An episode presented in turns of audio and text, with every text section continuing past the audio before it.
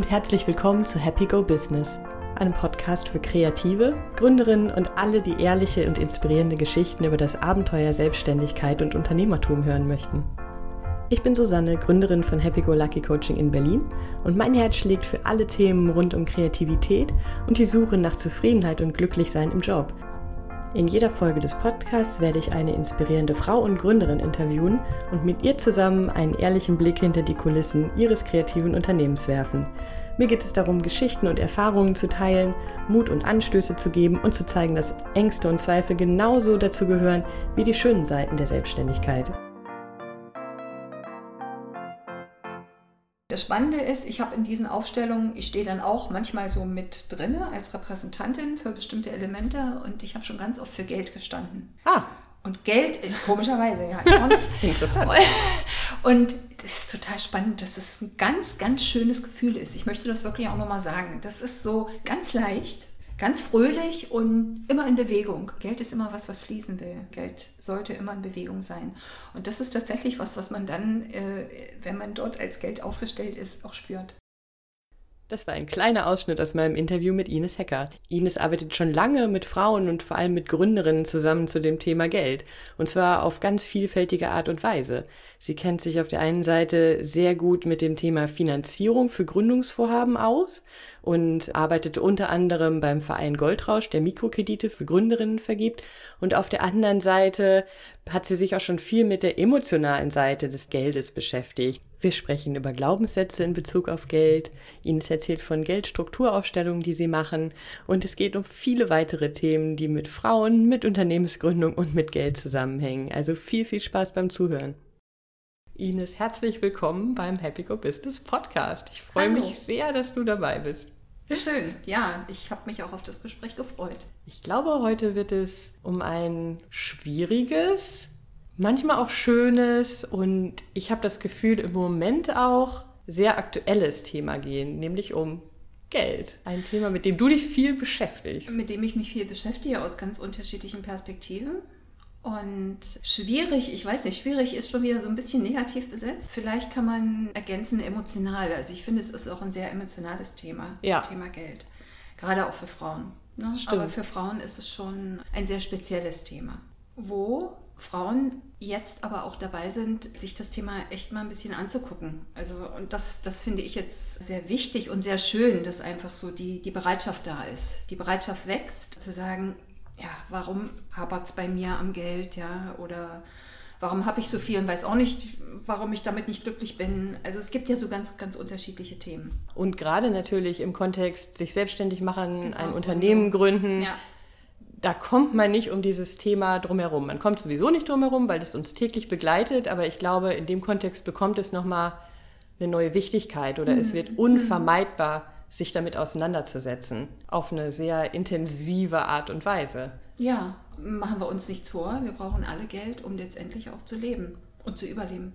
Jetzt sind wir schon mitten ins Thema eingestiegen, Genau. aber jetzt wäre es interessant zu hören, wenn du auf einer Party oder auf einer Veranstaltung bist und du triffst jemand Neues und der fragt dich, was machst du denn eigentlich so beruflich? Was antwortest du dann? Dann sage ich, ich bin Gründungsberaterin. Ich begleite Frauen auf dem Weg in die Selbstständigkeit und vergebe Mikrokredite an Frauen.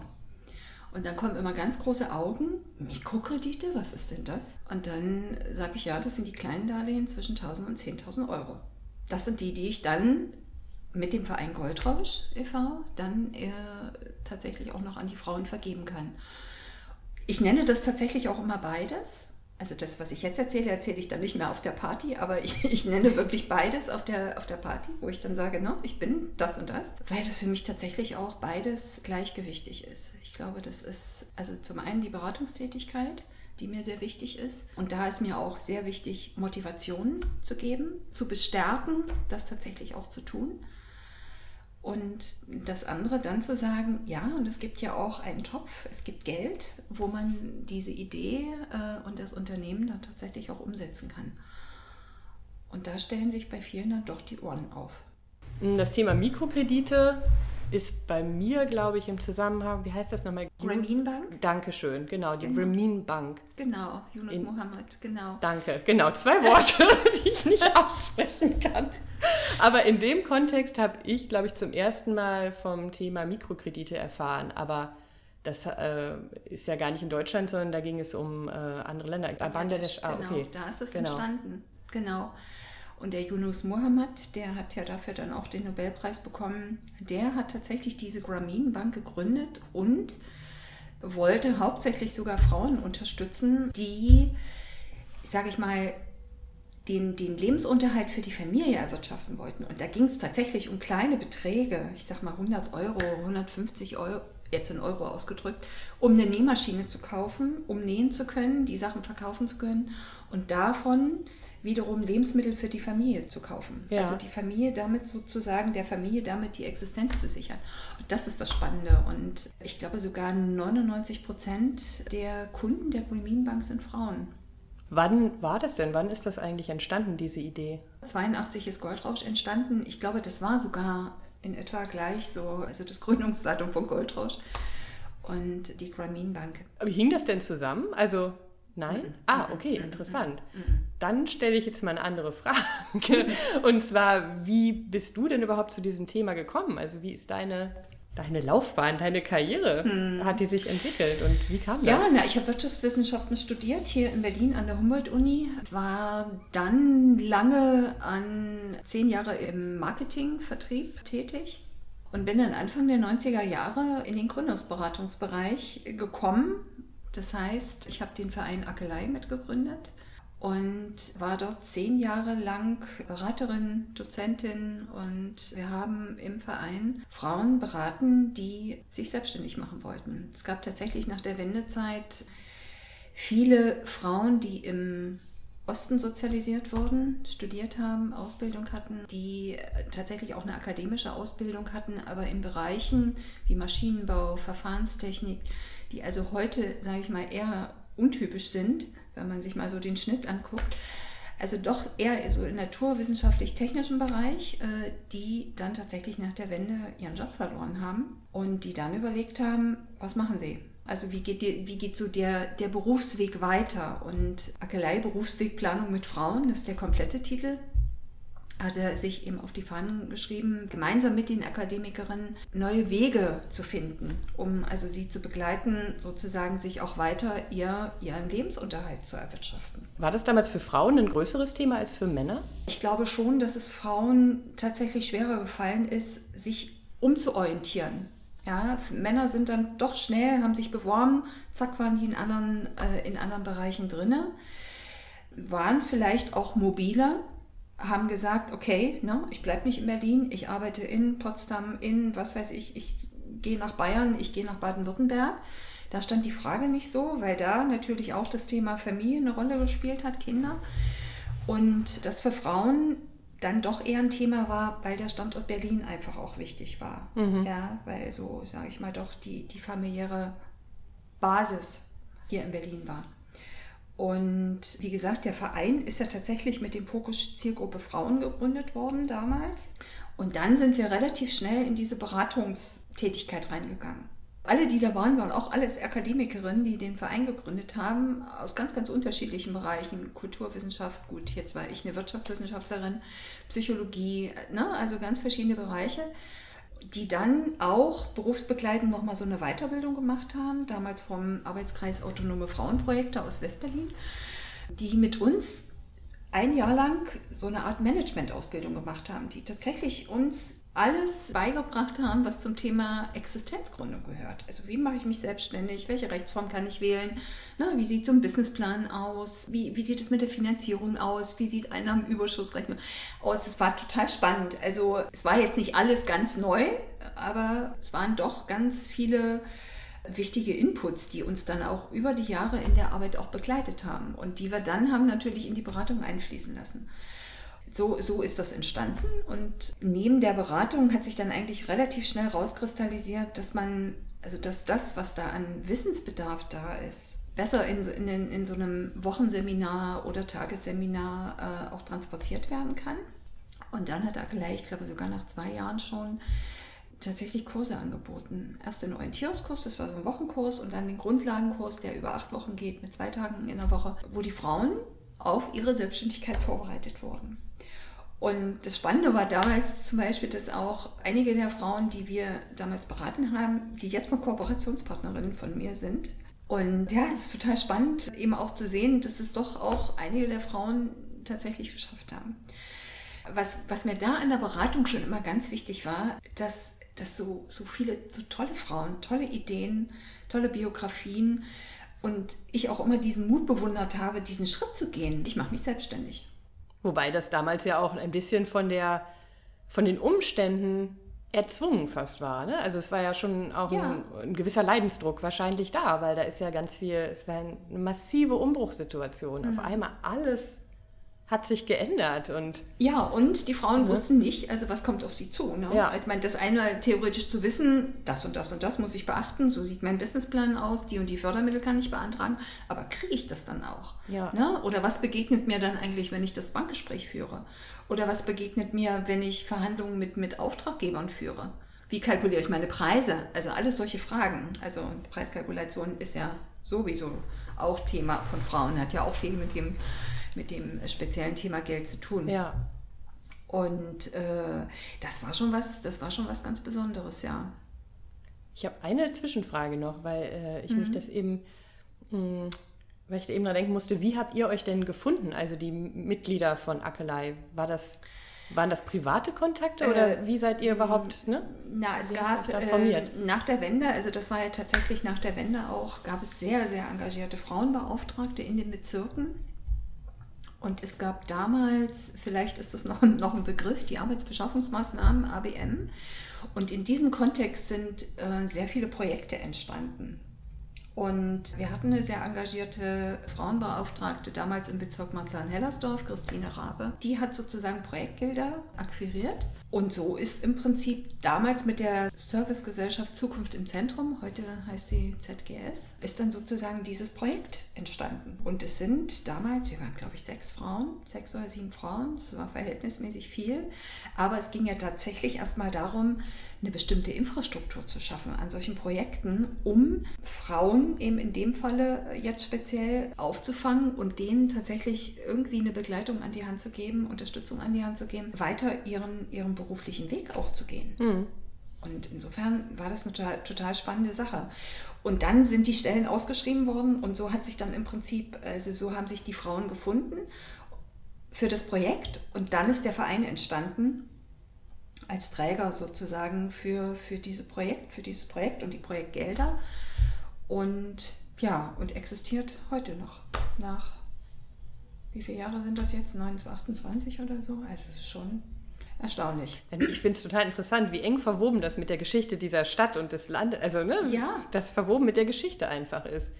Dass, äh, wenn man heute darauf stößt, ist einem das ja überhaupt gar nicht klar. Nee, gar nicht. Und so ein bisschen die Hintergründe und die mhm. Entstehungsgeschichte mhm. zu kennen, mhm. finde ich, ist sehr, sehr spannend. Also mhm. gerade wenn man in Berlin lebt und auch guckt, wie, was ist es heute eigentlich für eine Stadt und wofür steht sie und was für Menschen sind hier unterwegs und ja, ja, und das ist schon. Immer mal wieder darauf zu treffen und zu ja. gucken, was hat das auch beeinflusst. Ne? Und warum existiert sowas überhaupt heute hier, gerade hier?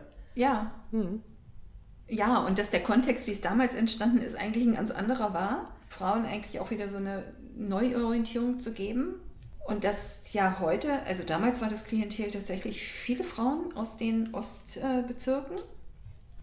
Und das ist ja dann irgendwann gekippt. Ne? Also mhm. das ist dann irgendwann gekippt und dann war es bunt gemischt. Und da ist mir dann häufig auch in den Seminaren bewusst geworden, da gibt es keinen Unterschied in dem, was die da wissen wollen. Also gar nicht. Und also nur von der Sozialisation anders, aber in dem, was den Schritt, den sie dann gehen wollen oder den, den, die Entscheidung, den Mut auch zu dieser Entscheidung zu haben und den Mut, das dann eine Gründungsidee umzusetzen, da gibt es überhaupt keine Unterschiede. Ja, das sind viele universelle Themen, die da, glaube ich, hochkommen. Ja, ne? ja, Das, ist, das, ist, das ist total äh, toll. Ja. Ja. Spannend. Ja, und so war ich zehn Jahre bei Akelei. Und danach habe ich gedacht, naja, ich würde auch noch mal ganz gerne was anderes tun und habe dann gemeinsam mit der äh, gemeinnützigen Gesellschaft TÜV Bildungswerk dann ein Projekt entwickelt und zwar von einem Gründerinnenzentrum, was in Marzahn-Hellersdorf entstanden, entstehen sollte.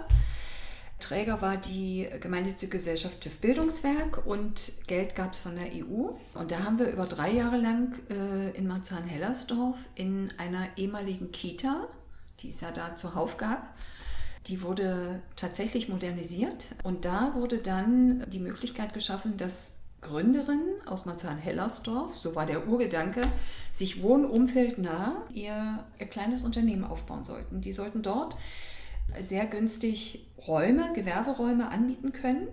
Das hat der Bezirk unterstützt damals, muss ich wirklich sagen. Also die haben 1 Euro Miete bezahlt. Also es waren 700 Quadratmeter, also ein bisschen kleiner als die Weiberwirtschaft hier. Aber es ist uns tatsächlich gelungen, in den dreieinhalb Jahren, in denen wir da gearbeitet haben, ich sage mal 80 Prozent, 85 Prozent der Fläche zu vermieten.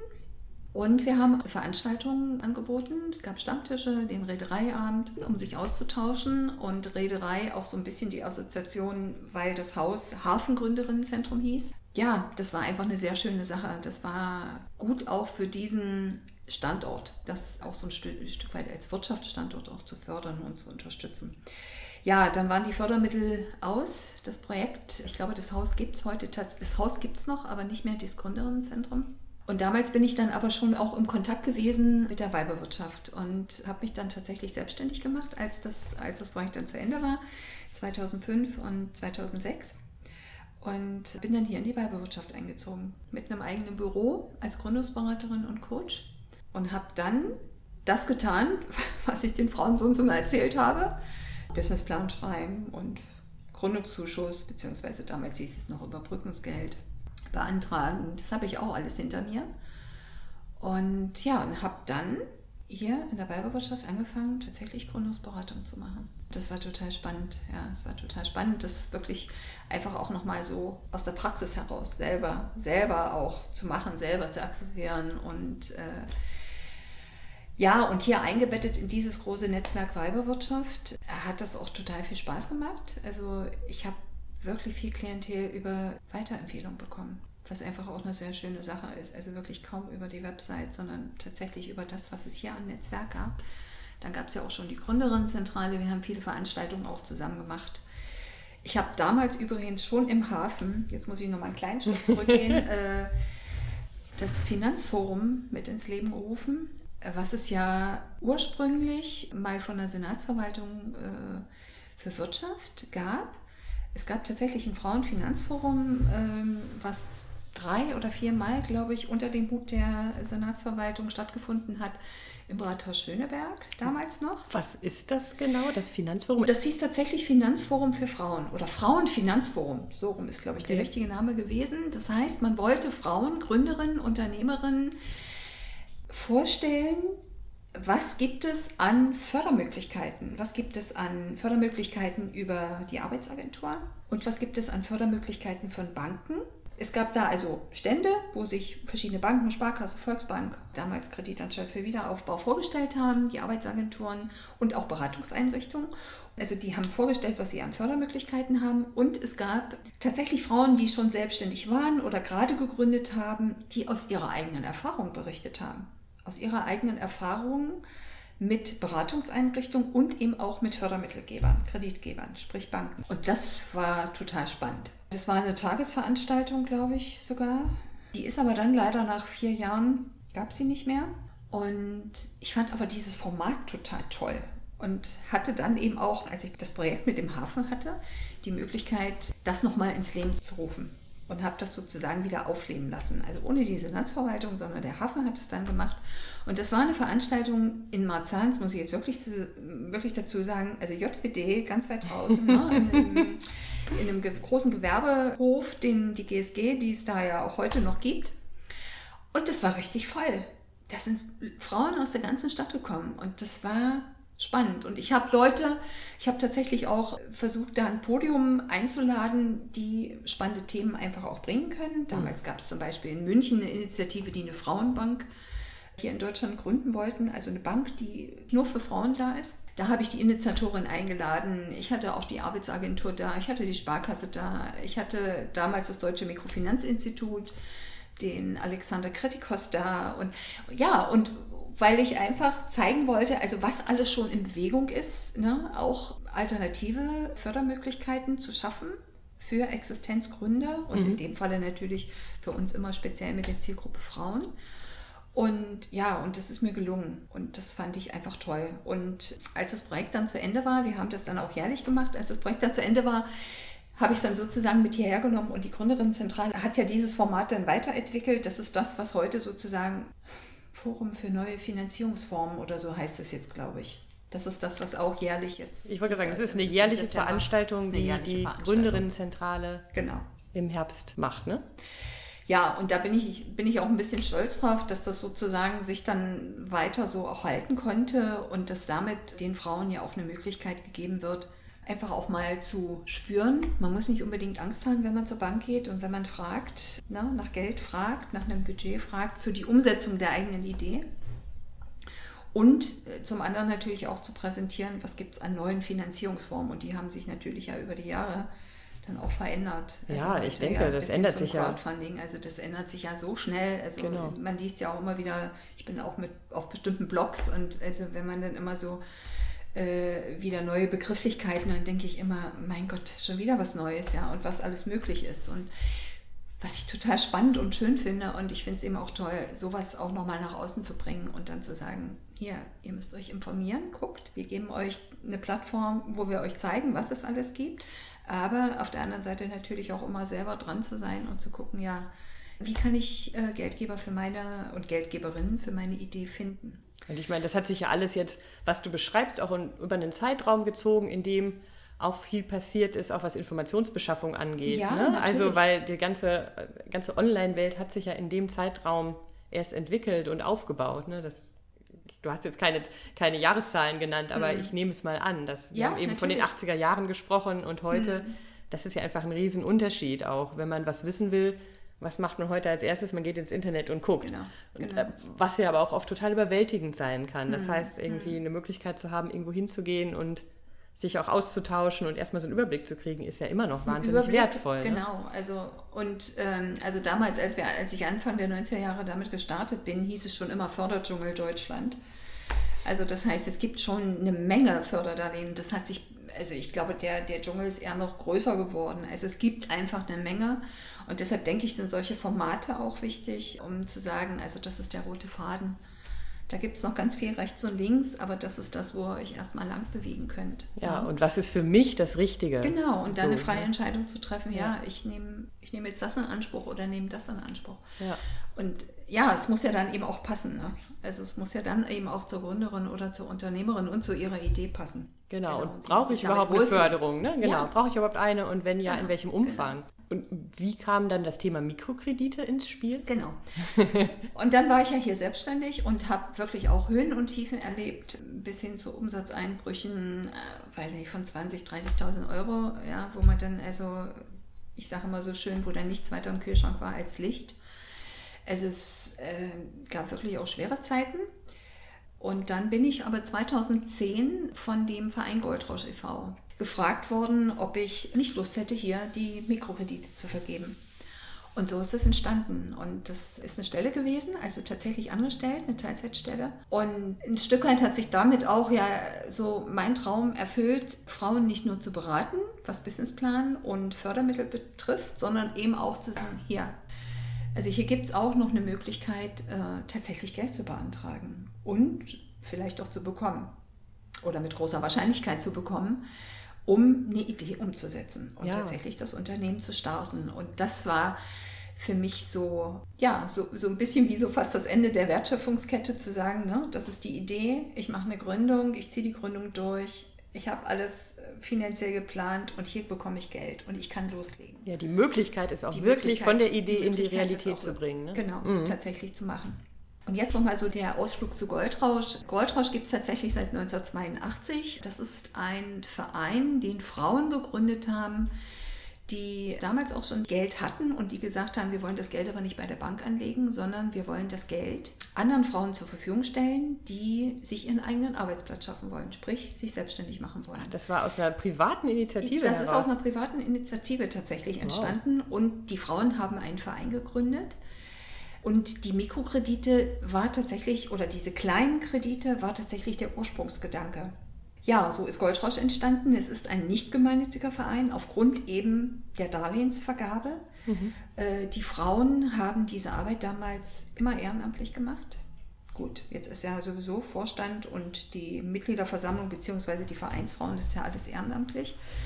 Aber auch die Kreditvergabe ist tatsächlich ehrenamtlich erfolgt. Und das finde ich ist einfach wirklich auch ein ganz, ganz tolles Engagement. Das ist Wahnsinn, ja. Ja, und der Verein hat damals bei der Bundesaufsicht für Finanzdienstleistungen, die sozusagen, also wenn man Kreditvergabe gewerblich betreiben will, die das sozusagen dann reglementieren oder genehmigen müssen. Und der Verein hat eine Ausnahmegenehmigung bekommen für die Darlehensvergabe, wenn die Darlehen zinslos vergeben werden und in einer bestimmten Größenordnung und die Kreditnehmerin dann mit Frau bei Goldrosch werden. Das waren sozusagen die Bedingungen. Ja, und äh, als das dann da war, ist der Verein tatsächlich gestartet äh, mit einem Gremium, was sich Beirat nennt, wo also Frauen drin waren aus der Wirtschaft, aus der Politik, also ganz, ganz unterschiedliche Frauen, es waren vier oder fünf, die dann über diese Kreditvergabe entschieden haben. Und diesen Beirat gibt es tatsächlich heute noch in einer anderen Besetzung. Aber auch heute noch wird über Kredite und über deren Vergabe entschieden in diesem Beirat. Und das ist total spannend. Die Kreditvergabe ist dann tatsächlich aus dem Geld, was, was der Verein dann eingeworben hat, was die Frauen zur Verfügung gestellt haben, sind die Kredite vergeben worden. Es gab auch eine größere anonyme Spende, also da weiß man bis heute nicht, wo das Geld hergekommen ist. Und da stand im Verwendungszweck der Name Goldrausch drin. Und so ist das eigentlich entstanden, dass der Verein, der hatte zum damaligen Zeitpunkt noch keinen Namen. Ach so. Aha. Und so ist der Name dann sozusagen auch entstanden, wie ich finde, total schön. Und in der Satzung des Vereins steht dann auch, dass die Kredite nur für Gründerinnen und Unternehmerinnen in Berlin sind. Mhm. Also die Frauen, die den Verein gegründet haben, waren tatsächlich auch nur Berlinerinnen. Und die haben gesagt, wir wollen Frauen hier in Berlin unterstützen, die sich selbstständig machen wollen. So, und diese zinslose Kreditvergabe ist bis 2007 gelaufen. Man muss aber auch dazu sagen, dass Goldrausch auch Zuschüsse für Projekte vergeben hat, die zum Beispiel Tag der offenen Tür machen wollten oder die erste Broschüre der Weiberwirtschaft zum Beispiel als die Weiberwirtschaft dann gegründet wurde, ist mit den Geldern von Goldrausch finanziert worden. Und äh, 2007 hat aber der Vorstand dann gesagt, wir stellen diese Kredit, diese Art von Kreditvergabe jetzt ein, weil das einfach auch zum Teil sehr aufwendig war. Wie gesagt, alles ehrenamtlich.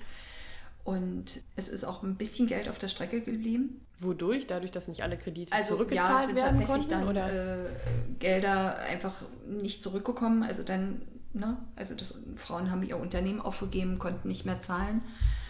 Und, äh, und dann hat der Verein gesagt, wir stellen diese Kreditvergabe ein. Und dann ist 2010 hat die Bundesregierung den Mikrokreditfonds Deutschland aufgelegt, weil man gesagt hat, man möchte diesen Mikrofinanzgedanken, wie er eben aus Bangladesch kam, wie er aber mittlerweile auch in Holland, in England, in Frankreich gibt es also Mikrofinanzinstitutionen, die kleine Kredite an Gründer, Gründerinnen vergeben. Das wollte man sozusagen in Deutschland auch machen. Es gab schon eine Initiative 2003, das Deutsche Mikrofinanzinstitut ist da entstanden, die immer versucht haben, irgendwie mit einer Bank zu korrespondieren und solche kleinen Kredite aufzulegen. Es war ein unheimlich schwerer, schwerer Prozess, es ist dann teilweise auch gelungen. Und dann hat aber, wie gesagt, die Bundesregierung, das Wirtschaftsministerium und das Arbeitsministerium, die haben dann beide gesagt, es wird hier ein Budget zur Verfügung gestellt als Haftungskapital. 100 Millionen Euro, die bei der N-Bank in äh, Hannover liegen, mhm. auf dem Konto. Und dieses Geld besichert sozusagen das Eigenkapital, was die Mikrofinanzinstitute, so wie Goldrausch jetzt auch eins ist, besichert, absichert. Also das Geld, was, wir, was Goldrausch heute ausreicht, ja. ähm, ist tatsächlich auch wieder Eigenkapital, was wir also eingeworben haben. Und das wird sozusagen, wenn es ausfällt, wird, würde dann sozusagen dieser Mikrokreditfonds in die Bresche springen und Achso, er das sichert Geld das sozusagen, ab sozusagen. Genau, als mhm. Absicherung, mhm. Haftungskapital, ne? Mhm. haftet sozusagen. Und was auch neu ist, wir arbeiten jetzt äh, mit einer Bank zusammen, das ist die Kränke Bank in Baden-Baden, die sozusagen die Kreditverträge erstellt und das Geld dann ausreicht. Also da liegt unser Geld, also wir haben dort ein Konto, da liegt das Geld. Und da greift sozusagen dann die Bank drauf zurück und sagt, so, jetzt mhm. kriegt also die, jetzt die Unternehmerin, die Gründerin das Geld praktisch von diesem Goldrauschkonto und das wird dann ausgereicht. Das ist sozusagen jetzt mein Weg bis zu dem Punkt, wo, wo wir heute sind. Das war ein sehr aufwendiges Akkreditierungsverfahren, dass wir überhaupt dann erstmal Mikrokreditinstitut geworden sind. Das glaube ich. Wir sind das, dann mh. zwischendurch auch nochmal evaluiert worden von, von einer Ratingagentur, von einer französischen, also ne, damit das auch alles gut aufgestellt ist und ja, äh, aber es läuft bis heute und wir sind ganz glücklich darüber, dass wir den Frauen immer noch eine Möglichkeit geben können, wenn es tatsächlich mit einem Bankkredit nicht klappt, ihnen ein kleines Darlehen zur Verfügung zu, äh, zu stellen zwischen 1000 und 10.000 Euro. Das ist die Größe, die, die ein erstes Darlehen überhaupt noch haben darf. Das wäre jetzt eine meiner Fragen gewesen. Was bedeutet in dem, was bedeutet Mikrokredit genau in Zahlen, um eine Vorstellung zu bekommen? Es gibt so unterschiedliche Definitionen. Ne? Also es gibt ja auch einen Mikrokredit zum Beispiel oder Mikrodarlehen von der Investitionsbank Berlin. Da ist es zum Beispiel so, dass er bis 25.000 geht. Ich sage mal so, die offizielle Definition ist tatsächlich 1.000 bis 25.000 Euro. Und dadurch, dass wir aber diese Kredite jetzt im Rahmen dieses Mikrokreditfonds Deutschland vergeben, gibt es da nochmal gesonderte Konditionen, die uns diese beiden Ministerien, die in einem Verwaltungsrat sozusagen vereint sind, also der Verwaltungsrat gibt sozusagen die Konditionen vor. Ne? Der gibt die Laufzeit vor, der gibt die Zinsen vor und ich sag mal bestimmte Rückzahlungsmodalitäten. Mhm. Da müssen wir uns einfach auch dran halten. Also wir haben da leider, muss ich auch wirklich sagen, keinen Spielraum, zum Beispiel zu sagen, Ne? Jetzt geht eine Frau in Schwangerschaft zum Beispiel, das Unternehmen kann zum, zurzeit überhaupt, oder in Erziehungsurlaub, das Unternehmen kann nicht laufen oder erwirtschaftet momentan kein Geld, äh, wir setzen den Kredit mal aus. Das, das ist eben nicht möglich. Also das ist nicht ganz so flexibel, wie, wie wir uns das manchmal wünschen würden. Ja, das glaube ich. Ja. Mhm. Wer sind die Frauen, die zu euch kommen oder zu wem passt das auch? Was würdest du sagen? Es sind tatsächlich Frauen, die zum Beispiel im Gesundheits-Wellness-Bereich eine Heilpraktikerin oder eine Physiotherapeutin, die eine Massageliege braucht. Das sind oft so kleine Summen, wo eine Bank sagt, da ist uns der Aufwand für die Bearbeitung des Kredites viel zu groß. Das machen wir nicht. Das mhm. heißt, die, die Frau bekommt da keine Möglichkeit, würde aber bei uns jetzt eine Möglichkeit bekommen. Na, wenn sie jetzt 4000 Euro zum Beispiel braucht oder 5000, dann kann sie halt zu uns kommen. Also das ist schon eher so eine Zielgruppe, wo wir dann sagen, also tatsächlich die, die so einen geringen Bedarf haben oder die eine Vorfinanzierung für einen Auftrag brauchen. Hatten wir auch schon, ne? wo Aufträge zugesagt wurden, sage ich mal, wo öffentliche Auftraggeber dahinter stehen. Da ist erfahrungsgemäß mit der Zahlung dann der Gelder verzögert sich das häufig. Und die, die dann sagen, wir wollen aber diesen Auftrag überhaupt erstmal durchführen ne, und müssen den vorfinanzieren. Dann können sie bei uns dafür Geld beantragen. Wie lange dauert so ein Prozess überhaupt von der, ich sage mal, vom ersten Kontakt bis hm bis das Geld dann tatsächlich da ist? Kann man das sagen? Ja, das kommt immer so ein bisschen drauf an, äh, wann, wann die Anfrage gestellt wird. Der Beirat tagt einmal im Monat, in der Regel immer am hm. ersten Monat, im, am, am, ersten Mittwoch des Monats. Und also je nachdem, wie gesagt, wann die Anfrage dann kommt, weil so ein Antrag muss einfach durch den Beirat durch. Mhm. Also ich kann das, ich möchte das auch gar nicht alleine entscheiden. Das heißt, es findet immer ein persönliches Gespräch statt. Das mache ich relativ zügig. Also die Frau ruft an, dann gibt es das Gespräch.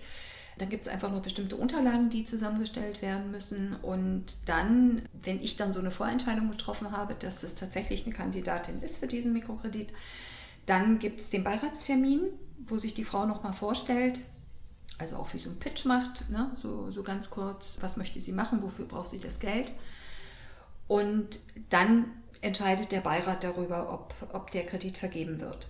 Uns ist zum einen schon wichtig, was in dem Businessplan steht und wie auch die Zahlen aussehen und gewährleisten sozusagen die Zahlen auch, dass der Kredit zurückgezahlt werden kann. Was aber für uns an erster Stelle steht, ist, wer ist die Unternehmerin? Also mhm. für uns ist die Unternehmerinnenpersönlichkeit ganz, ganz wichtig und springt da auch so ein Funke über ne? in, in, so einer, in so einer Beiratssitzung. Und das ist total spannend, was da abgeht. Äh, also viele der Frauen sehen das so als Prüfung, sind aber total aufgeregt. Naja, klar, oder immer, weil man natürlich sich und seine Idee, sein Business-Baby ja, auch, auch, vorstellen muss. Genau, also, genau. Ja. ja. aber häufig ist es auch so, sind die ersten zwei, drei Sätze gefallen und dann fängt das Feuer an zu lodern. Ja, ja das ist dann auch total spannend.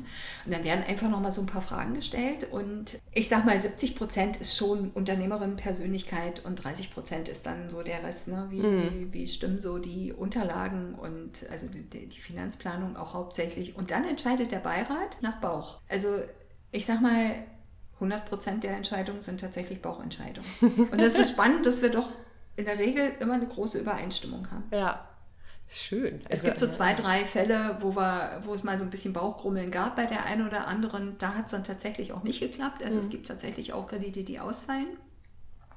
Wir haben aber im Vergleich, sage ich mal, zu den anderen Mikrofinanzinstituten eine relativ geringe Ausfallquote, 6 Prozent. Mhm. Und das sind dann tatsächlich auch Privatinsolvenzen, also wo, beziehungsweise Verbraucherinsolvenzen, also wo es dann einfach überhaupt nicht mehr ging. Aus irgendwelchen Umständen. Mhm. Ja, die man, die man vorher vielleicht gar nicht so sehen kann. Das kann Krankheit sein, das kann äh, Scheidung sein, ganz häufig. Also dass Trennungen dann auch sind, wo die Frauen dann einfach, ihnen einfach auch die Luft ausgeht, sie das nicht mehr verkraften können. Ja, und das heißt, also im besten Fall kann sowas anderthalb Wochen dauern. Wow, okay. Ja, also das hatten wir auch schon. Ja. Wo wir dann alle überrascht waren, alle Beteiligten, dass es dann so schnell auch war, bis tatsächlich das Geld auch auf dem Konto war. Und ich sag mal, wenn es nicht so gut läuft, wenn jetzt auch mal irgendeine Unterlage fehlt oder Postidentverfahren nicht, nicht ganz so schnell läuft oder bei der Bank nicht ankommt, dann kann es auch schon mal vier, vier bis fünf Wochen dauern. Aber es ist ja trotzdem alles sehr, sehr schnell. Ist im Schnitt zu dem, was bei der Bank läuft, also da läuft es ja in der Regel, sagen wir, acht bis zwölf Wochen. Ich hatte gerade eine Finanzierung jetzt mit einer, mit einer anderen Unternehmerin bei einer, bei einer anderen Bank. Da hat es ein Vierteljahr gedauert. Mhm. Also fand ich viel zu lange ja, war aber so. Also ist das, was bei uns jetzt zeitlich abläuft, doch schon sehr, sehr schnell. Mhm. Ja, genau. Was ist aus deiner Erfahrung der Zeitpunkt, wo es sinnvoll ist, sich um das Thema Finanzierung Gedanken zu machen? Also wo sollte man im ganzen Gründungsprozess sein? Na, ich würde tatsächlich sagen, äh, eigentlich fängt das von Anfang an an. Ich glaube, das fängt tatsächlich schon dann an, wenn ich mir Gedanken mache über meine Gründungsidee. Und dann darüber, wie setze ich sie um? Wie kann es tatsächlich in der Praxis aussehen? Mhm. Aus meiner Erfahrung ist es so, dass Frauen sich dann, wenn es an die Umsetzung geht, in Gedanken schon oder im Rahmen des Businessplans, dann schon anfangen zu geiseln, weil sie dann sagen, das darf aber jetzt nicht so groß werden. No? Ich muss ganz vorsichtig sein, ich will kein Risiko eingehen. Also Frauen denken häufig sofort daran, was passiert eigentlich, wenn es nicht funktioniert. Ne? Also ich will es so machen, dass es für mich überschaubar ist, und ich glaube, das ist dann schon, das ist, das ist in der Regel schon ein Fehler, dass sie nie eine Optimalvariante oder selten, selten eine Optimalvariante planen, sondern eher in so einer Minimalvariante mhm. oder in einer Maximalvariante.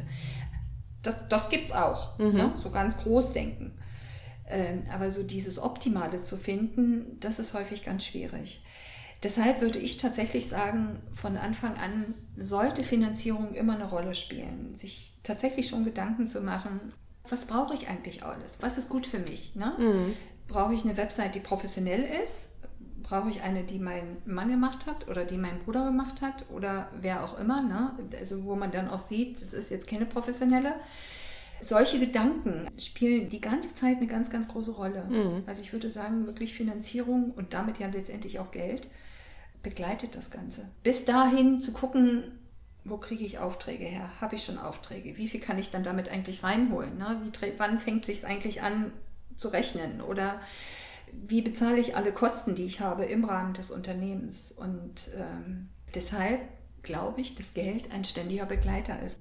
Verstehe ich dich richtig, dass du aber auch ein bisschen Mut machen möchtest, ruhig ein bisschen größer zu ja, denken, auch ja. Mut zu haben, zu sagen, ich krepel hier nicht so klein rum, weil ich denke, oh, ich will mir kein Geld leihen. Das ist ja das, was man, ne? man ja. denkt ja meistens nicht über das Wort Finanzierung nach, stelle ich mir vor, sondern man denkt so, oh je, da muss ich mir Geld leihen und hm. will ich das, hm. will ich diese Bürde überhaupt auf mich nehmen? Hm. Sehe ich das richtig? Ja, das richtig. so? ja und da, was du sagst, da sollte genau. eine Frau gar nicht so wahnsinnig Angst haben, sondern sich hm. auch mal trauen, hm. was du sagst, diese Optimalvariante zu denken, auch wenn das bedeutet, genau. dass man sich vielleicht eine erstmal groß erscheinende Summe, dass man da eine Finanzierung für braucht. Genau. Ja, das ist das, was, was ich auch in den Beratungen, sowohl in den Beratungen bei Goldrausch auch, als auch in meinen Beratungen, die ich als freiberufliche Gründungsberaterin und auch als Coach mache, dass ich Mut machen möchte und motivieren möchte, so zu denken, dass man bei einer Umsetzung so einer Idee alles hat, was man braucht. Jetzt fällt mir gerade ein, es gibt so eine schöne Karte vom Bundesministerium für Familie, Jugend, Frauen, Senioren, heißt das, glaube ich, das Ministerium. Da steht nämlich drauf, der schlimmste Fehler von Frauen ist der Mangel an Größenwahn. Ich fand es spannend, erstens, dass das Ministerium diese Karte rausgegangen hat. Hätte ich jetzt auch nicht erwartet, ja? Nee, ich war total überrascht und die war dann auch ganz schnell vergriffen, äh, als ich die mal hier liegen hatte. Aber das ist das, ja, dieses einfach mal größer denken. Wegstreichen kann ich später immer noch, aber einfach mal zu überlegen, was ist wirklich gut für mich, was brauche ich alles optimal, was wäre so die optimale Ausstattung für mich, um mein Unternehmen gut zu führen? Und nicht permanent darüber nachzudenken, wie finanziere ich das jetzt, wann mache ich das, wann drucke ich Visitenkarten, ne? wann so, solche Sachen, dass ich also in meinem Kopf immer wieder diesen Modus laufen habe, was streiche ich weg, damit ich mir das leisten kann, sondern damit ich wirklich mal ich würde jetzt fast sagen, aus dem Vollen schöpfen kann und sagen kann, okay, das gehe ich jetzt an, ich kann mich voll auf mein Unternehmen fokussieren und nicht darauf, wo kriege ich jetzt das Geld dafür her, um das und das zu machen. Sondern ich kann tatsächlich losgehen und ich kann sagen, ja, das investiere ich jetzt, um dann das und das zu bekommen. Also auch ein bestimmtes Ergebnis zu haben. Und das ist mir wichtig. Und das ist, das ist das, wo, wo wir jetzt im Prinzip dann auch zu diesem Thema Geld kommen und zu diesen Glaubenssätzen, die Frauen leider mit sich rumschleppen und die dann wirklich ganz hart zuschlagen. Mhm. Also ne, dann holen uns ja ganz schnell auch solche Muster ein und, und solche Glaubenssätze eben auch aus der Kindheit, die wir auch aus, in der Kindheit ja mitgegeben, mitbekommen haben. Wir haben sie auf jeden Fall mitgenommen. Ob und, und mitgenommen nicht, ne? auch, ne? mitgenommen, vielleicht auch unbewusst, aber wir haben sie mitgenommen und haben sie auch nie abgelegt. Und die holen es dann immer wieder ein. Ja. Ja, und in, in dem Kontext ist ja dann irgendwann mal äh, die, die Idee zu den Geldaufstellungen entstanden, die wir jetzt auch schon seit vier Jahren machen. Das macht jetzt wiederum der Verein Goldrausch, äh, dass wir sagen, wir wollen also zu diesem Thema Frauen und Geld äh, einfach auch nochmal mit einer ganz anderen Methode arbeiten, nämlich mit der Methode der Strukturaufstellung, die ja ursprünglich so aus der Familienaufstellung kommt. Mhm. Ja, und da passiert genau das, äh, was ich auch gerade gesagt habe, dass dann so diese uns diese, diese äh, Erziehungsweisheiten unserer Eltern dann auch tatsächlich immer wieder einholen. Und Frauen erlauben sich es wirklich ganz, ganz selten, mehr zu verdienen als ihre Eltern. Das ist zum ah. Beispiel auch sowas. Ne? Also ja. Okay. Und da kommt, da rührt es auch so ein Stück weit her, einfach auch so dieses Mal so größer denken. Hm. Was sind da noch so, ich sage mal, klassische Themen oder so Sätze, die gerade Frauen immer kind wieder... Verschuld, ne, versch nicht, verschulde dich nicht, leg dir immer Geld auf die hohe Kante, Geld auf die hohe Kante legen. Das ist ja auch, das, das ist sowas. Oder warum musst du ein großes Auto fahren? Du musst nicht, ne? Du musst ja nicht nach außen hin und oder dir darf es nicht besser gehen als uns. Das sind eigentlich so die typischsten Sachen, die, mhm. die, die, dann so hochkommen. Also ein starkes Sicherheitsdenken. Ganz starkes Sicherheitsdenken. Besche Sicher vermeintlich ja, bescheiden. Also Bescheidenheit ist eine Zier, ne? also immer genau. so, gerade als Frau ja, auch ein ja, bisschen. Das ist auch so ein Spruch, genau, also der da ganz oft, äh, ganz, ganz oft mitgegeben wird. Ja. Genau, und der dann natürlich auch rauskommt. Ne? Ja. Hm. Ist das auch ein bisschen eine Generationenfrage? Also beobachtest du Unterschiede ja. zwischen den Generationen von Frauen auch? Weil ich sage mal, die, die jetzt keine Ahnung, Ende 20, Anfang 30, Mitte 30 sind und in die Gründung gehen. Glaubst, äh, beobachtest du, dass da andere Themen und, und Glaubenssätze im Spiel sind? Verändert sich was? Im Moment kann ich das noch nicht so richtig erkennen. Vielleicht kommt das an den, kommt das jetzt so bei unseren Kindern oder Kindeskindern. Ich, ich weiß es nicht. Mhm. Aber im Moment kann ich das jetzt, äh, also weder in der Beratung noch in den Aufstellungen, wo wir auch relativ junge Frauen dabei haben, die jetzt auch schon den Schritt in die Selbstständigkeit gehen oder überlegen, na, ne, ob sie irgendwann im nächsten Jahr oder in zwei Jahren sich selbstständig machen, im Moment im Angestelltenverhältnis sind.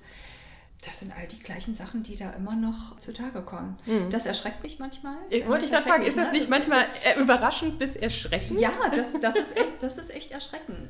Gut, ich sag mal jetzt bei den, bei den älteren Frauen, die jetzt so Mitte 50, Ende 50, Anfang 60 sind, da sind ja tatsächlich noch die Eltern, so eine Kriegsgeneration sozusagen, die in Kriegszeiten geboren sind die jetzt wiederum auch von ihren Eltern so dieses Sicherheitsbedürfnis ne, und immer schmal wirtschaften und schön sparsam sein mitbekommen haben. Aber erfahrungsgemäß überträgt sich das doch noch auf die Generation, also auch auf die Frauen, die jetzt 40, 30, ich würde sogar fast sagen bis Mitte 20, die, hm. äh, die jetzt ja so alt sind. Also das hat sich über die Generation tatsächlich so fortgesetzt. Es hält sich hartnäckig, ne? Das hält sich ja. hartnäckig und es gibt eine Studie, also den Artikel, die muss aus 2016 oder 2017 sein. Da wurden mal Kinder betrachtet, was die für Taschengeld kriegen. Äh, der Unterschied bei Taschengeld, Mädchen, Jungen.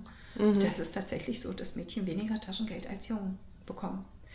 Es ist jetzt nicht gravierend viel, aber es sind immerhin drei oder vier Euro. Ich glaube, wenn Jungs im Schnitt um die 44 Euro kriegen, kriegen Mädchen im Schnitt eben nur 41 Euro.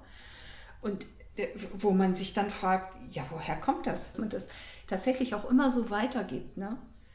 Nee, das tut man ja wahrscheinlich auch in dem Moment, wo man sich das nicht bewusst macht, nie in eine Situation kommt, sich selber damit auseinanderzusetzen. Mhm. Und dann gibt man es natürlich auch an die Kinder mhm. weiter. Das heißt, mhm. äh, hm. diese Arbeit, die man macht, wenn man sie macht, macht man ja nicht nur für sich selber, sondern auch für äh, die, die nach einem kommen. Für ne? die Generation, die dann kommt, ja. Ja, ja. Genau. Aber das ist mhm. halt nichts ich finde, im Außen hat man oft den Eindruck, dass sich Dinge schneller verändern. Einfach weil ja vielleicht Themen präsenter sind oder weiß ich auch nicht, weil darüber geredet wird, aber nur, dass sie präsent sind, heißt noch nicht, dass sie wirklich sich auch schon geändert haben. Also es, ist, es dauert einfach länger, als man denkt, hm. finde ich, bis solche Sachen sich ändern. Ja, ich habe gerade so überlegt. Ich glaube, das hat auch vielleicht was ein Stück weit damit zu tun, weil, also das eine ist ja ganz klassisch die Familie, das andere ist aber auch, dass Frauen ja häufig alleinerziehend sind mhm. und damit natürlich auch manchmal auch dazu gezwungen sind, sehr gut zu wirtschaften, zu haushalten, auch mit dem Geld. Und das bekommen natürlich dann auch wieder Kinder und insbesondere, glaube ich, auch Töchter mit, wie eben Sachen sparsam verwendet werden müssen. Und ich glaube, das ist ja auch wieder was, was dann solche Glaubenssätze sozusagen auch nochmal manifestiert. Und dann ist es nochmal umso schwerer, wenn man dann die Möglichkeit hat, zum Beispiel einfach mal ein größeres Darlehen zu beantragen im Rahmen so einer Gründung, dass es dann eben auch schwerer ist, so mal optimal äh, so, so, so einen Finanzplan aufzustellen. Mhm. Oder auch seine Preise, also das, was bin ich wert. Das gehört ja auch dazu. Ne? Was, was bin ich wert?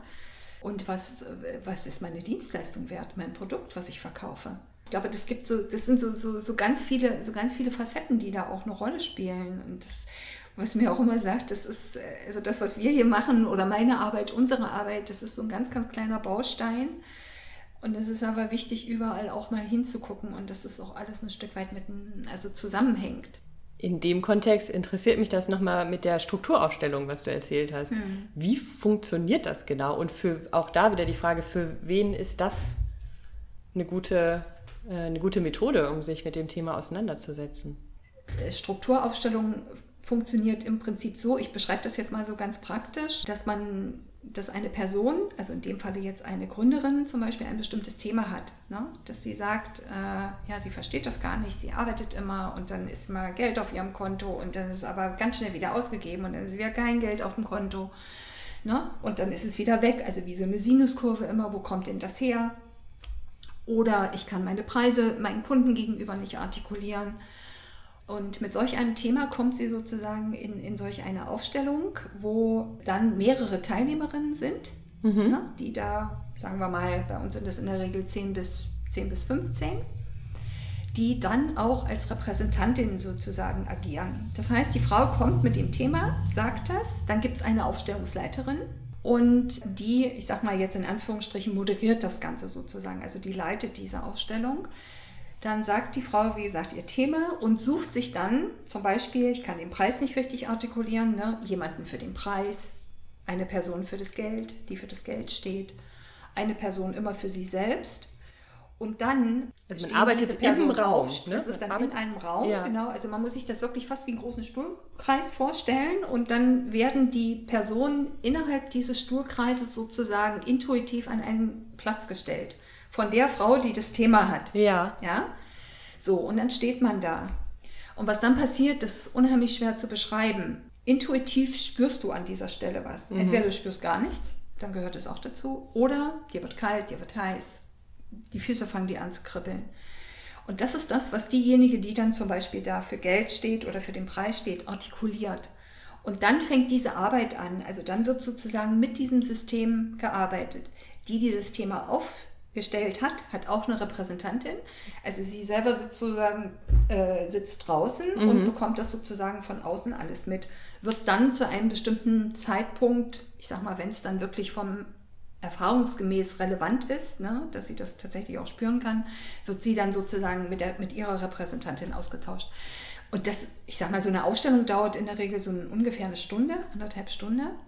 Und das ist aber total spannend, weil indem mit diesen Elementen gearbeitet wird, kommen dann tatsächlich zu irgendeinem Zeitpunkt nochmal Vater und Mutter auch rein. Und das ist dann tatsächlich in der Regel auch immer das Zeichen, dass es eben in der Ursprungsfamilie also bei der Erziehung dann letztendlich auch Glaubenssätze gab, bestimmte Vorkommnisse waren, die damit Geld, Schulden oder irgendwas vorgefallen ist, was dann hochkommt. Und das Interessante ist, dass diejenige, die das Thema hatte, also im normalen Leben nie auf den Gedanken gekommen wäre, dass es was damit zu tun hat. Und oft hat äh, heißt es wirklich einfach zu gucken, was war da, das anzunehmen zu wissen, da kommt das her, es ist nicht meine Schuld, dass das jetzt alles gerade so blöd läuft, sondern dafür gibt es eine Ursache. Ja. Ne? Dafür gibt es einen Grund, dass das so war oder dass das so ist.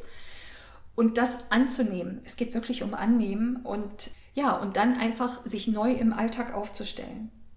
Und das Spannende ist, ich habe in diesen Aufstellungen, ich stehe dann auch manchmal so mit drinne als Repräsentantin für bestimmte Elemente und ich habe schon ganz oft für Geld gestanden. Ah. Und Geld, komischerweise, ja, ich weiß auch nicht. Interessant.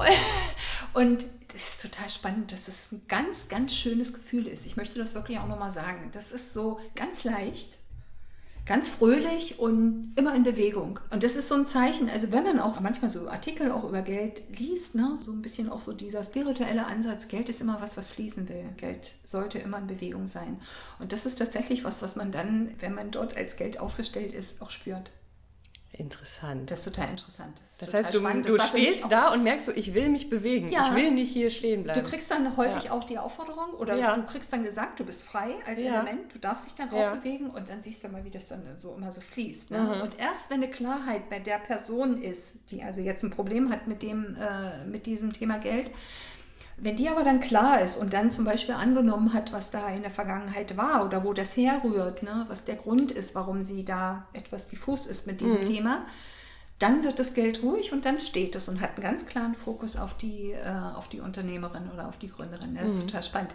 Also da laufen Sachen ab, gestaltbildende Felder heißt das im Prinzip, die da entstehen. Mhm. Also tatsächlich auch, ja, wir arbeiten dafür auch mit unseren Gefühlen das kann man, kann man gar nicht beschreiben. Man mhm. muss es wirklich einfach, äh, einfach auch erlebt haben.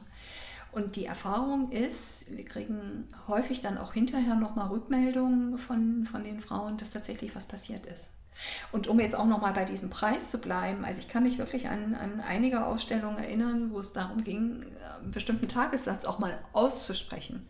Nur ums Aussprechen. Eine ja. Zahl aussprechen. Ja. Na, mein Tagessatz sind 2000 Euro zum Beispiel dass die Frau das nicht raus, also ne, sie konnte es einfach nicht aussprechen. Es bleibt im Halse stecken wahrscheinlich. Ja, es bleibt häufig, im Halse ne? stecken. Ne? Mhm. Und, aber wenn es dann draußen, also das ist ja ein geschützter Raum, ja. wo, wo die Frau das ja dann eben auch aussprechen kann.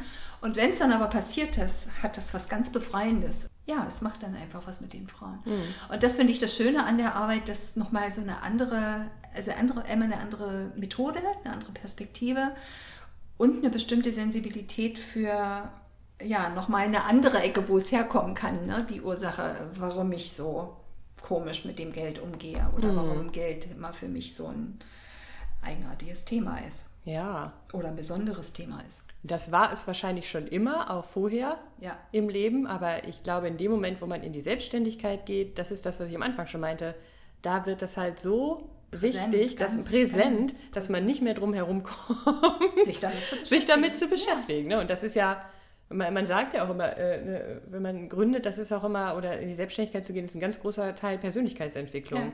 Und Ja. das ist es auch tatsächlich. Ne? Also Ja. man kann das nicht abkoppeln. Man kann nicht sagen, das hat jetzt nur was mit meinem Berufsleben und was ich da Mhm. mache zu tun, sondern das hat unweigerlich Ausstrahlung auf alles andere. Auf alles. Und vorher konnte man es vielleicht noch eher verstecken. Dann war das ja okay, Gehaltsverhandlungen Mhm. ein bisschen schwierig und es gab eine Möglichkeit, sich nicht damit auseinanderzusetzen. Genau. Auf einmal gibt es die Möglichkeit nicht mehr wirklich.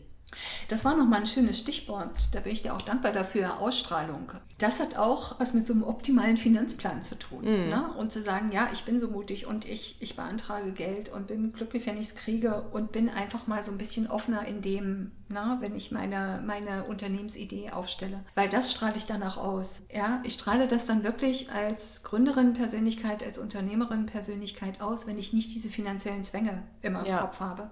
Und, und dann werde ich auch Erfolg anziehen. Das ist so. Das, was ich ausstrahle, ziehe ich an. Und wie gesagt, also wir haben jetzt mit, diesen, mit dieser Aufstellungsarbeit, es ist eine große Nachfrage, deshalb denke ich auch, dass wir damit auch einen wichtigen Schritt tun, einen wichtigen Beitrag leisten, irgendwie Frauen auf die Art und Weise auch nochmal dafür äh, zu sensibilisieren. Na, ich kann viel über Geld reden.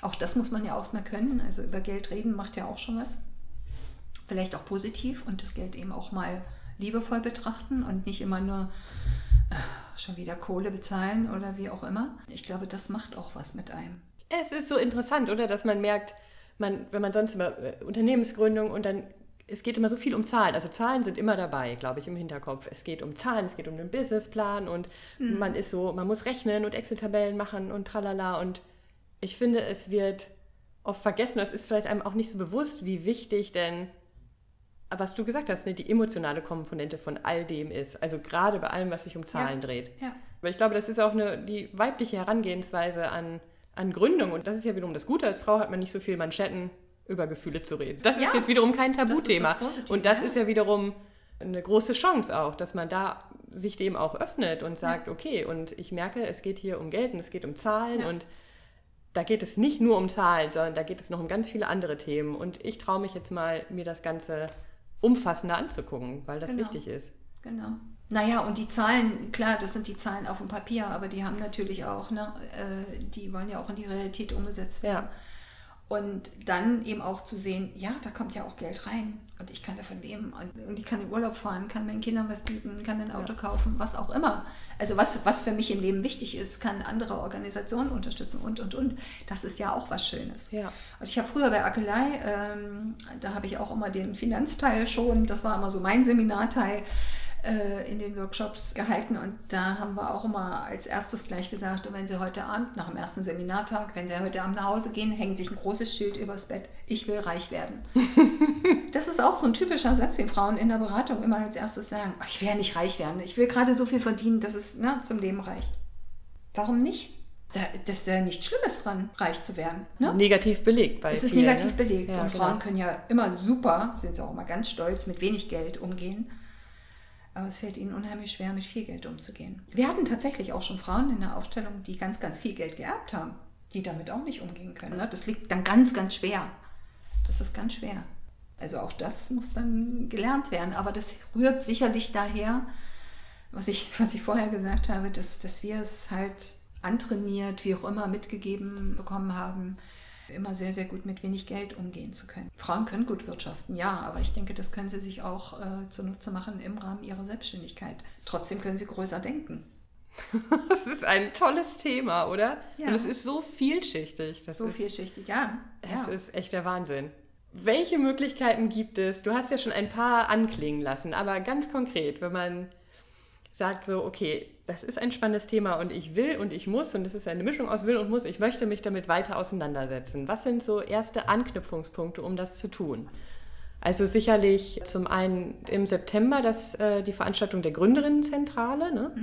Da ist dann auch Ziel, also zum einen geht es um Austausch und aber auch einen Eindruck zu bekommen. Thema Finanzierung, was gibt es für Möglichkeiten, oder? Genau. Ansonsten. Da geht es ja hauptsächlich darum, nochmal, welche Fördermittel gibt es. Ne? Da finde ich, ist das, ein, ist das ein sehr, sehr gutes Format. Ja, gerne auch unsere Geldaufstellung tatsächlich, um da einfach mal zu gucken, so aus einer wie gesagt, eine ganz, eine ganz anderen Perspektive, selbst auch dabei zu sein, vielleicht selbst mhm. auch mal für so ein Element zu stehen. Wie kriegt man darüber mehr Infos? Also über, glaub... die, über die Seite äh, von Goldrausch, auf der Website von Goldrausch sind die Geldaufstellungen veröffentlicht äh, mhm. und sie werden auch über den Rundbrief der Gründerinnenzentrale, über mhm. den Newsletter der Gründerinnenzentrale und auch den Rundbrief der Weiberwirtschaft verteilt, hängen, glaube ich, auch sogar in der Gründerinnenzentrale aus.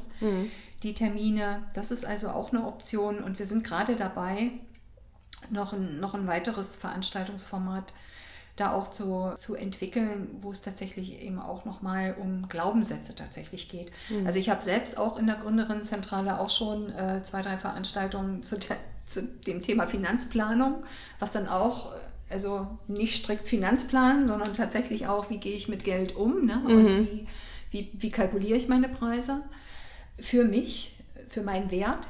Also das habe ich schon ein paar Mal durchgeführt. Ja, das ist also das, was jetzt im Moment gerade so stattfindet. Ich weiß, dass die Weibewirtschaft selbst auch noch Veranstaltungsformate plant. Es geht auch noch mal um Finanzalphabetisierung. Ne, wo ähm, tatsächlich, äh, wo es tatsächlich auch so um Begrifflichkeiten, so bestimmte, ne, was so in der Wirtschaftswelt verwendet wird, wie man damit umgeht, bis hin zu, wenn ich denn Geld habe, wie lege ich es an? Es mhm. gibt also ja auch da mehrere Institutionen, Einrichtungen, die äh, tatsächlich ja auch mit Geldanlage für Frauen beschäftigen. Du machst ja immer noch die Beratung, oder? Ich mache immer, immer noch Teil davon. Ja, Wie genau. findet man dich? Also ich habe eine One-Page, wo die Koordinaten draufstehen. Ansonsten immer über die Gründerinnenzentrale. Mhm. Du bist auf jeden Fall bei der ähm, Veranstaltung im September auch dabei, ne? Ja, ja. Schön. Ja. Oh, vielen Dank. Äh, das gerne, war, gerne. Also es ist so ein, ja, am Anfang habe ich gesagt, ein schwieriges Thema, du hast gesagt, ein emotionales Thema. Es ist ein wichtiges Thema auf jeden ja, Fall. auf alle Fälle. So, genau. für alle Gründerinnen, man kommt nicht drum herum. Und ich musste dran denken, als du gesagt hast, Geld muss fließen. Ich habe heute, heute Morgen als Einstimmung auf unser Gespräch, habe ich noch einen Podcast selber gehört das ist eine Amerikanerin, Lynn Twist heißt sie. Die hat ein Buch mhm. geschrieben, das heißt The Soul of Money. Mhm. sie hat im Grunde genau das Gleiche gesagt. Die hat lange als Fundraiserin mhm. gearbeitet oder arbeitet immer noch als Fundraiserin. Das heißt, ne, um Geld zu bitten und auch zu wissen, wie es da aussieht, wo wirklich sehr wenig Ressourcen und auch Geld vorhanden ist, das, da kennt sie sich sehr aus. Und sie hat genau das Gleiche gesagt. Sie hat gesagt, Geld ist wie Wasser. Wenn Wasser zu lange ja. steht, dann wird es auch ja. brackig und nicht mehr gut. Wasser muss fließen, damit es lebendig bleibt, damit Sauerstoff reinkommt, damit genau. was passiert. Sie sagte, genauso ist das bei Geld. Geld muss genauso fließen, damit es lebendig bleibt. Genau. Ich finde es ein sehr schönes Bild, was man ganz gut so, finde ich, im Kopf behalten ja. kann. Liebines, vielen, vielen Dank für das Interview. Sehr, sehr gerne. Und ich komme auf jeden Fall im September zu der Veranstaltung und freue mich schon, genau, dann mich nochmal mehr mit dem Thema Gründerin und Geld zu beschäftigen. Dankeschön. Genau. Ich danke auch. Vielen Dank fürs Zuhören. Ich freue mich sehr, sehr, sehr, wenn ihr den Podcast weiterempfehlt. Und wenn ihr auf dem Laufenden bleiben wollt, dann könnt ihr das entweder machen, indem ihr die Kanäle abonniert oder indem ihr mir auf Instagram folgt. Da findet ihr mich unter Susanne-Buckler oder ihr meldet euch für meinen Newsletter an. Die Möglichkeit dazu gibt es auf www.happygolucky.coach. Ich freue mich, wenn wir uns bald wieder hören und wiedersehen. Bis dahin, macht's gut. Tschüss.